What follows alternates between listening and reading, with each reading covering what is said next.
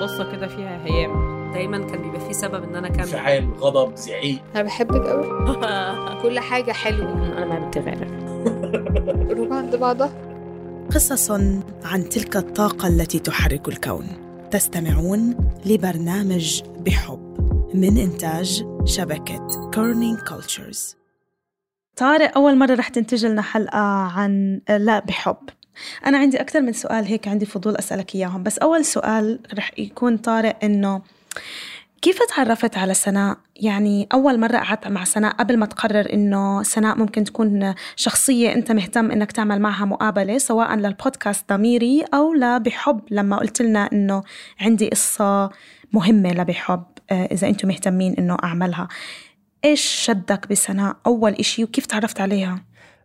سناء شخصية معروفة على صعيد واسع آه، في المجتمع الليبي وفي السوشيال ميديا بالذات مؤخرا. هي آه، ناشطة في التعريف عن القضية الأمازيغية آه، تتكلم كتير في دعم المرأة وحقوق المرأة وعندها دافع كتير بحكم اللي صار معها في تخفيف المشاكل اللي تصير للمرأة بالأخص في في مجال العنف المنزلي يعني أو التعنيف المنزلي. أه لما قابلت معها كانت صدفة لأن هي في الشبكة الخاصة بي يعني في ال social network بالأخص الفيسبوك. وبطريقة نوعا ما عفوية حكت لي اللي صار معها قصتها وأنا من كتر ال ال ال الربط اللي صار معي والألم اللي حسيت بها من القصة اللي قالتها وفي نفس الوقت التحفيز والنشاط اللي هي استنتجاته أو, أو وصلت له بعد الموقف اللي صار معاه أنا حسيت إن هذه قصة مهمة جدا لا تعوض وبطريقة أو بأخرى حاولت نضغط كتير إن هي إن هي توافق ان إن تعمل معي الجلسة أو التدريسه أو المقابلة. ومؤخرا أكدتها بعد نشر الحلقة أن هذه أول مرة توافق وأول مرة حست بالارتياح أن هي تحكي الأشياء اللي حكت فيها في سواء في بحب أو أو في دميري بودكاست. مزبوط كتير انفتحت لك طارق يعني كتير شاركت أشياء خاصة وحميمية ويعني كأنها يعني رجعت لتجربة ما كانتش سهلة أبدا تجربة مؤلمة رح نعرف عنها بالقصة أكتر. طيب إذا بدنا نحكي عن القصة اللي أنت محضر لنا إياها هاي المرة هذا الأسبوع احكي لي باختصار عن العلاقة الخاصة بين سناء وابنها الكبير. أول ما تقابلي أحمد تحسي بنوع من هيك الهدوء آه، نوع من ال... كيف نحكيها شخص موزون في كلامه رايق يعني ما فيش أي شيء ممكن يعصبه. وسناء كل كلمة والتانية كل قصة والتانية أحمد هو البطل فيها هو المساعد فيها هو الشخص الموازي لها يعني. آه، أتوقع الشخص الأساسي في حياتها من أول ما انولد وهي هذه حاجة حتذكرها يعني. آه، ف أول مرة نسمع أم تحكي على ابنها بهذه الوصلة اللي هي صداقة علاقة متوازنة مش ابني ويعني بحبه والكلاسيكية النمطية اللي متعودين عليها وفرق العمر والاحترامات يعني. فهذا موجود في ال background موجود في الخلفية بس الأساس إنه هذا صديقي هذا آه، جزء من آه، أهم يعني شريكي في الحياة زي ما تقولي يعني, يعني يمكن هذا تلخيصي لها العلاقة يعني. مش عارف جاوبت على سؤالك ولا هربت منه. لا بالعكس بالعكس. أوكي ما بدنا نحرق لكم القصة أكتر بعرف إن حمسناكم. بس قبل ما نبدأ الحلقة زي ما دايما عودناكم هاي الحلقة مميزة كتير. يعني زي قصص كل قصص بحب. أكيد قصة ملهمة وفيها إشي رح يشدكم كتير. لكن كمان هاي القصة من إعداد طارق. طارق هو معد بودكاست ضميري. مزبوط. تعاوننا مع بعض لإنتاج هاي الحلقة. نحكي لكم أكثر شوي عن بودكاست ضميري وعن طارق. بودكاست ضميري بيقدم سلسلة من الحوارات العميقة اللي بتدخلك بتجربة فيها مشاركة بذكريات وخبرات وتغلب على صعوبات. وكمان طارق بحرص إنه يكون في تبس ونصائح على كيف تتعامل مع مشاكل يومية ومصيرية وقصص من الواقع. خلينا نبدأ القصة. علاقتي بأحمد خاصة جدا جدا. يعني أني قريبة أولادي كلهم بس علاقتي بأحمد خاصة أكتر. يعني لما جبت أحمد ما كانش في حد معي. صح أنا كان كنت متزوجة ذاك الوقت بس في مسافة شاسعة بيني وبين زوجي يعني. وحسيت نفسي بروحي لأن أحمد كان معي. فهمتها كيف؟ ما كانش عندي اللي من نشكي أو اللي من نحكي ألامي وأي شيء. فكنت نحكي له ليه هو برغم أنه هو كان طفل. أنا تزوجت غصبا عني وما اخترتش الشخص اللي شاركت حياتي. خلونا نرجع شوية للخلف. سناء عاشت وكبرت في ليبيا في عيلة متفتحة. كانت تحب الفن وترسم وتنحت. درست لغات وبعدين انتقلت للفنون باش تحقق حلمها. بس في فترة قصيرة تقريبا في تاني سنة جامعة أهلها أجبروها على الزواج من شخص ما تعرفاش من قبل. الضغط جاي من الأسرة بغرض تفادي الاختلاط في الجامعة وقفل فرصة تكون علاقة مع شخص من أصول مختلفة عن سناء وعيلتها واللي هم من أصول أمازيغية. سناء عندها أربع أولاد. في قصتها اليوم تركيزنا حيكون على علاقتها مع ابنها الأكبر أحمد لأنها علاقة من نوع خاص أعمق من العلاقات الكلاسيكية بين أم وابنها. سناء كان عريسها من أصل ليبي مقيم في إنجلترا. الاتفاق بين الأهل وعقد القران تم وهي ما زالت في ليبيا. من دون ما تقابل العريس ولا مرة وفعليا ما تقابلوش إلا بعد الزواج لما سافرت له في إنجلترا.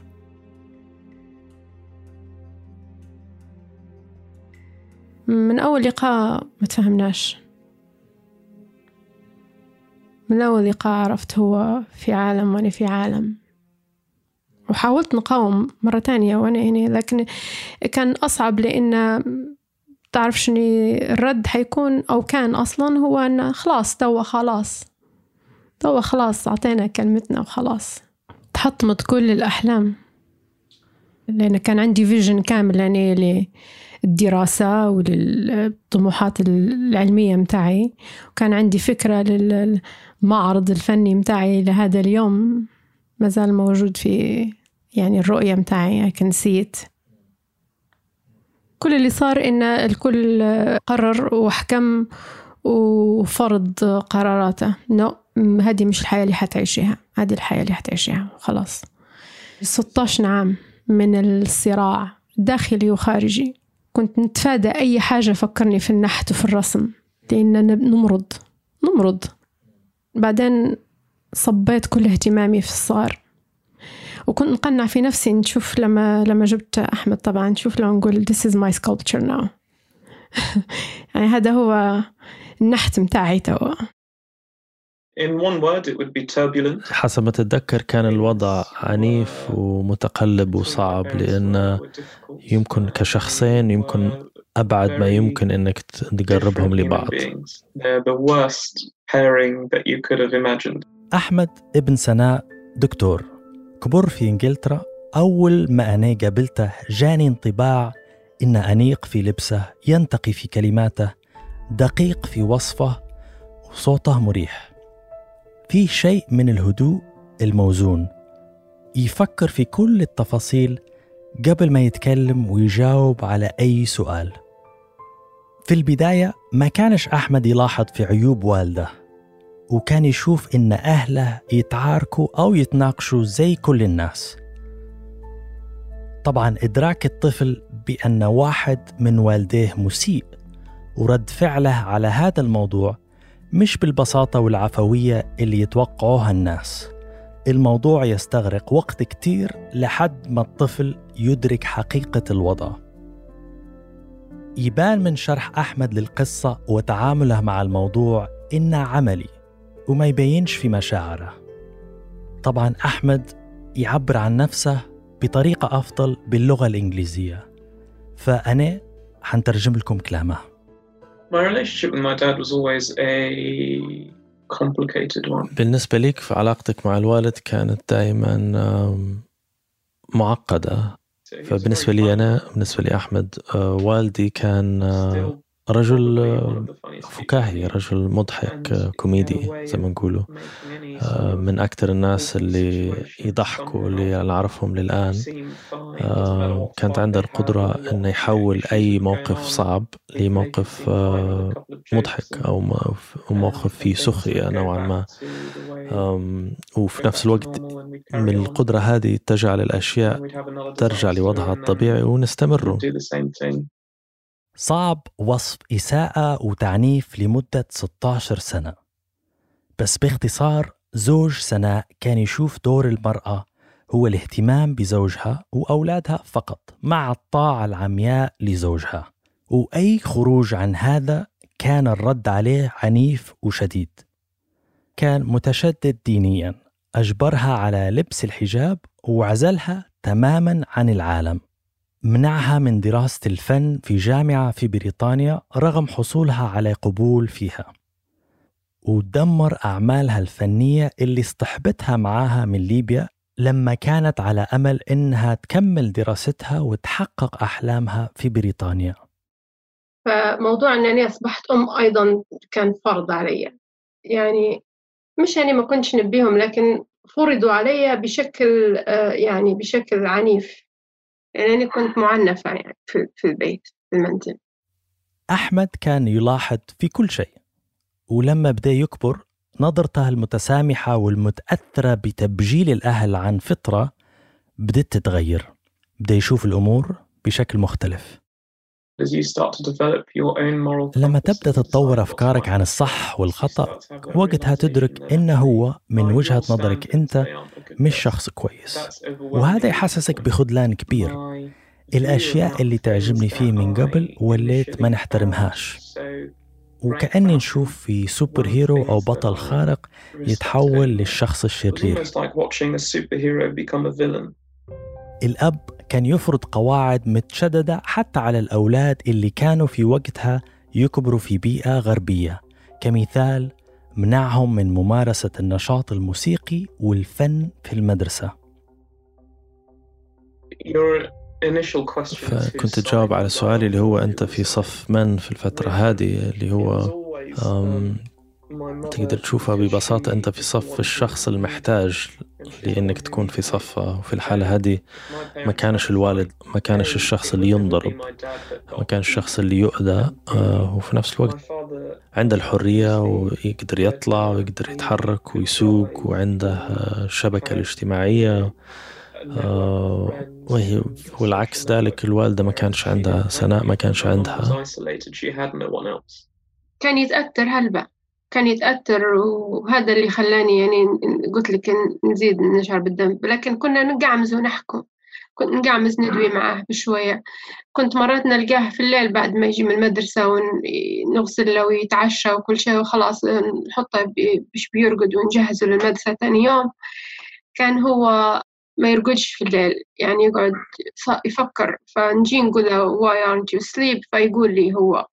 ومن ضمن الأشياء اللي يقول لي عليها هي أشياء يعني اللي يا من ضمن الأشياء هي الأشياء هذه يعني اللي مأثرة في المدرسة. والأشياء اللي شوف فيها تصير بيني وبين أبوه. يعني أشياء اللي أنا نمر اللي نتعرض لها. التعنيف المنزلي وهيك. مم. أكيد كان يدعم فيك في اللحظة هذه يقول لك شن شن يفكر وشن زي ما قلتي هو ديما يفكر في حلول وطريقة عملية. كذا من البدايات. شن, كان يقترح عليك ولا يحكي كان؟ يقترح إن إننا نسيبه إن إحنا نمشي مكان ثاني. من هو هو اللي بدأ هو اللي يفكر في الموضوع إيه هو. دايما كان يقول له علاش ما نمشوش مكان ثاني. حاولت طبعا يعني نمشي مكانات تانية ودائما نرجع بسبب الظروف يعني. طبعا تأزمت حياتي النفسية في فترات هذيك لدرجة أنني حاولت حتى الانتحار كم من مرة. لكن دائما نوقف في آخر لحظة لأن نفكر في أولادي. When I was younger, my hope was always that لما كان أصغر كان أمل. أحمد إنهم يحلوا خلافاتهم. ويلاقوا طريقة إنهم يكونوا مع بعض وكل شيء يكون أحسن. لكن لما كبر بدأ يشعر إن تركهم لبعض هو الحل وإنهم قاعدين يقاوموا نهاية محتومة. وبدأ يشعر إن أفضل نهاية ممكنة هي إنهم يتركوا بعض وأسوأ احتمال هو إن حد فيهم يقتل الثاني هو ما كانش في خطة ولا أي شيء. هو موقف صار تراكم مواقف تانية. جاء اليوم اللي كان حاسم ومفصلي في حياة سناء وأحمد وأخواته. اليوم كان برد شتاء مطر تنزل بكثافة. وعلى توقيت رجوع أحمد من المدرسة. صادف إن كان يوم حصة الرياضة. سناء شافت أحمد ملابسه وحذاءه مليانين طين. خدتهم بالحذاء وحطتهم في الغسالة. الزوج سمع صوت عالي جاء من اتجاه الغسالة. هو قال شنو هذا الصوت اللي في الغسالة؟ قلت له هذا حذاء الرياضة متاع أحمد. فجاني هو للمطبخ قال لي في حد يحط حذاء الرياضة في الغسالة يا وأهاني. قال كلمة مهينة يعني. فأنا مش عارفة شن صار لي في هذه اللحظة بالذات. ممكن تراكمات تراكمات سنوات إهانات كذا. حسيتني ما عادش نقدر خلاص. ما عادش نقدر نتحمل إهانات فتلفت له وواجهته. هيك يعني اقتربت منه وواجهته. وقلت له أني مش اللفظ اللي أنت توا قلته. وأني إنسانة ذكية. و... وأني ما نسمحلكش تكلمني بهذا الأسلوب أكثر من هيك خلاص. لما أنا درت هيك تحديته هو he didn't like it. فردة فعله كانت شنيعة. كان طبعا ضرب و بشدة طبعا. و... كنت نتألم ونبكي يعني نصرخ نعيط. فهو قاعد يقول لي لهجتنا إحنا سكري فمك جيراني يسمعوا ما عادش تعيطي. ويضرب في على راسي مثالي وعلى على جهة ودني. فطحت على الدروج أنا وأحمد طلع يجري من الحمام. قاعد يقول ماما نزل شافني في وضع طبعا تعيس هو ما شافنيش فيه قبل. فتلفت لأبوه وقال ما زالت يدك عليها أني حنضربك. Literally قال له if you touch her again I'm gonna beat you. فأنا في هذيك اللحظة لما شفت ولدي في الموقف هذا كأني كنت متخدرة وفقت وإلا كأني كنت سارحة أو حد حدف مية مصقعة على وجهي. تعني شو ندير؟ شو كنت ندير السنوات هذه كلها؟ معايشة صغاري في هذه ال... في هذه البيئة. ففتحت الباب وقلت له أطلع. قعد يضحك علي يقول لي مانيش طالع. أطلعي أنتي قلت له لازم تطلع. قلت له خلاص معش لازم الآن نديروا حل يا تطلع يا بنطلع. قال لي مش حنطلع. فتلفت أحمد مشيت تلفت أحمد زي ما أنا مشيت بدلت حوايجي لحتى زي ما أنا بلابس البيت وكل شيء. I went on my knees وقلت لا I'm gonna leave but I'm gonna come back. هو قاعد يقول لي لا ماما. وأنا طبعا قلت له حنرجع شبحت هيك في عيونه كويس وقلت له حنرجع and then I left كان صقع ومضطر نفكر فيه طلعت حتى من غير كندرة يعني من غير حذاء حفيانة. طلعت برا في الشارع. قعدت نفكر شو مندير ما نعرفش وين بنمشي شو مندير قعدت ما نعرفش كم من ساعة. نستنى عادي. بعدين سمعت السيارة سمعت محرك السيارة متاعها هو سمعت الباب نفتح سمعت محرك السيارة. واستنيت لين حرك طلع بالسيارة لمين رود الشارع الرئيسي. تأكدت إنه خلاص اختفى صوت المحرك. خشيت نجري للحوش. تربست الحوش كله بالمفاتيح رواش and everything. وقفت لقيت أحمد طبعا came quickly hugged me. Was very happy. وشفت طبعا أنا ما انتبهتش لكن بعدين شفت شفت المطبخ الأرض وهيك لقيتها كلها دم شبحت رجلي لقيت رجلي ملوطة دم ما نعرفش من شنو بس ما حسيتش ما اهتميتش حسيت بارتياح عميق مع إني كنت خايفة في نفس الوقت بس حسيت براحة عميقة إنني خلاص هو برا والدنيا مسكرة مفاتيحه ما عادش بخليه يخش حياتي لأني ولا صغار. And I can't remember what their, their last words were. بالرغم إن ما يتذكرش تفاصيل الكلمات لكن أحمد شعر إن الخلاف هذا هو الأخير. وكان في هذا الوقت يحس بتعب. مش تعب عادي زي اللي إحنا نشعر به في نهاية أي يوم. بس تعب عميق يحس به في عظامة. ما كانش واضح في هالوقت كيف حتعيش الأسرة من غير الأب. لكن أحمد بالرغم من هذا شعر بارتياح عميق لخروج الأب من حياتهم.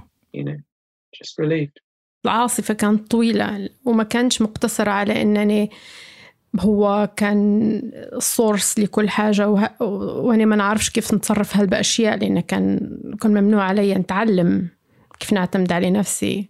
وكان كل شيء سيكرت هو يدس كل شيء ما وريني بشيء حتى الجواز السفر ما كانش عندي كان مختفي. أي حاجة تعطيني شوية من الاعتماد على نفسي أو بصيص من القدرة على أنني ندير حاجة ما كانش موجودة.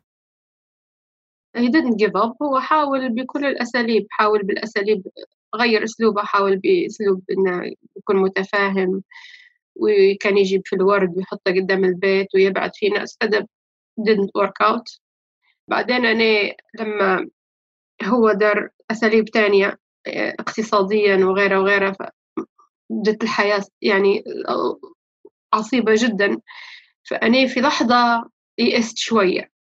نتفكر فيها لحظة دي كويس في المطبخ دي ريمبر أحمد. كنت مريت بظروف صعبة جدا فقلت له وشديت الموبايل بنكلم بوه خلاص. على أساس نقول له يرجع يعني. أن أحمد stopped me.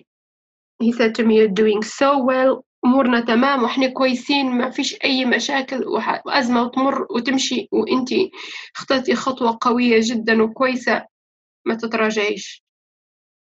فهديك اللحظة ضعفت فيها شوية لكن رجعت مرة تانية وقفت على رجلي يعني. لكن كم كان عمره أحمد في اللحظة ديك؟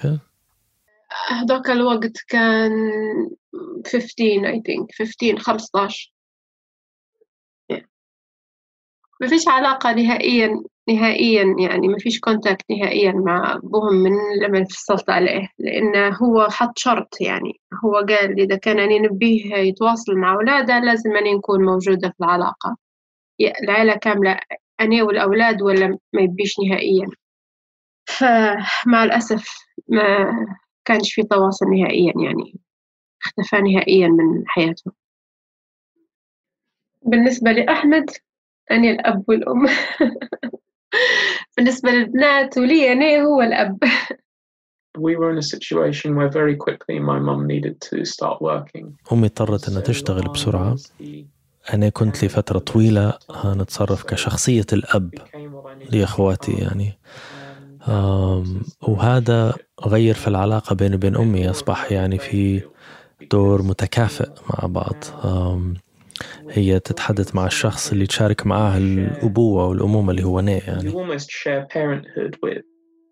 فعليا. يعني كان مثلا ما يطلبش مني أي حاجة نشريها له. حتى أي حاجة لها علاقة بمسا ما يطلبش. كنت لما ندير له lunch packed lunch نحط له فيها drink و some sweets و chocolate و sandwich. يمشي يبيعها في المدرسة. لما يمشي العيد ميلاد بيشري هدية ولا حاجة ما يخلينيش نشتري له هو يدير الحاجات بروحه. هو he will create something يدير حاجة من البيبرز ولا حاجة give it a gift for his friend for their birthdays. فما كانش يخلي فيها نصرف عليه ما كانش يطلب مني أي حاجة وكان دائما يناقش فيا ويخليني نبتسم يخليني نرتاح يعني. There are often cases where I في أوقات كثيرة أحمد يكون صوت العقل. أمه تقلق ويكون هو المسؤول إنه يلاقي الحل. وكان هذا الدور اللي لعبه حتى مع أخواته واللي بيلعبه في حياته بشكل عام في أغلب علاقاته. وهو الدور اللي يرتاح فيه. ممكن لأن ما يضطرش إنه يتعامل مع المشاعر ويعتمد على التفكير والمنطق وهي الأشياء اللي ما عمرها ما خذلته أنا لما كنت نخدم نشتغل كنت نشتغل في شغلين يعني خدمتين واحدة في الصبح واحدة في الليل وفي في العشية نمشي نجيب صار البنات من المدرسة. بس طبعا هو كان هو اللي يهتم بالبيت يرتب لهم أمورنا ما مش موجودة هو يوكل وينظف ومرة نتفكر الصبح نط نلبس في اليونيفورم بتاعي بنمشي للشغل كالعادة الصبح. وشافني يعني نوتي في روحي قاعد يشوف لي هيك نظرة كانت فرقتت هذيك الشبحة. شبحة هيك مليانة محبة و... قال لي أنت ماما مش مولودة للحياة الصعبة هذه أنت مفروض يدلعوك وإن يهتموا بيك و... وريحوك لحد الآن مازال أحمد يشعر بمسؤولية إنه من الضروري يحل لأمه كل مشاكلها وأبدا ما تكونش زعلانة. كنت عندي شعور بالقلق لما هي تنزعج. ما نعرفش علاش. نشعر بالقلق بشكل غير عادي. و... وشعوري لازم إني نحاول ندور حل. أي مشكلة هو دائما يكون موجود. يعني أنا نعرف روحي لو نحصل في في غابة فيها وحوش أحمد بيجي طلعني منها. هو كل شيء وأهم شيء عندي في حياتي.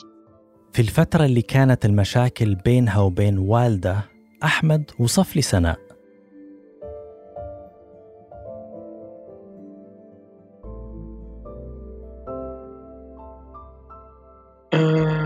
so uh, it's a difficult question. أحمد وصف لي سناء بأنها كانت مكتئبة. عصبية أعصابها ديما متوترة عندها هوس النظافة تنظف باستمرار بشكل شبه مرضي. تفقد أعصابها كتير وبعد ما تركت زوجها قال لي إنها بدت تتفتح. زي الوردة ورجعت لها شخصيتها الأصلية. أصبحت أكثر نشاط ولطف ومراعاة للناس اللي حولها. أصبحت أهدى ولاقت حريتها واستقلاليتها وفي نفس الوقت أصبحت نضجة أكثر. ومع الوقت اعتمادها على أحمد قل.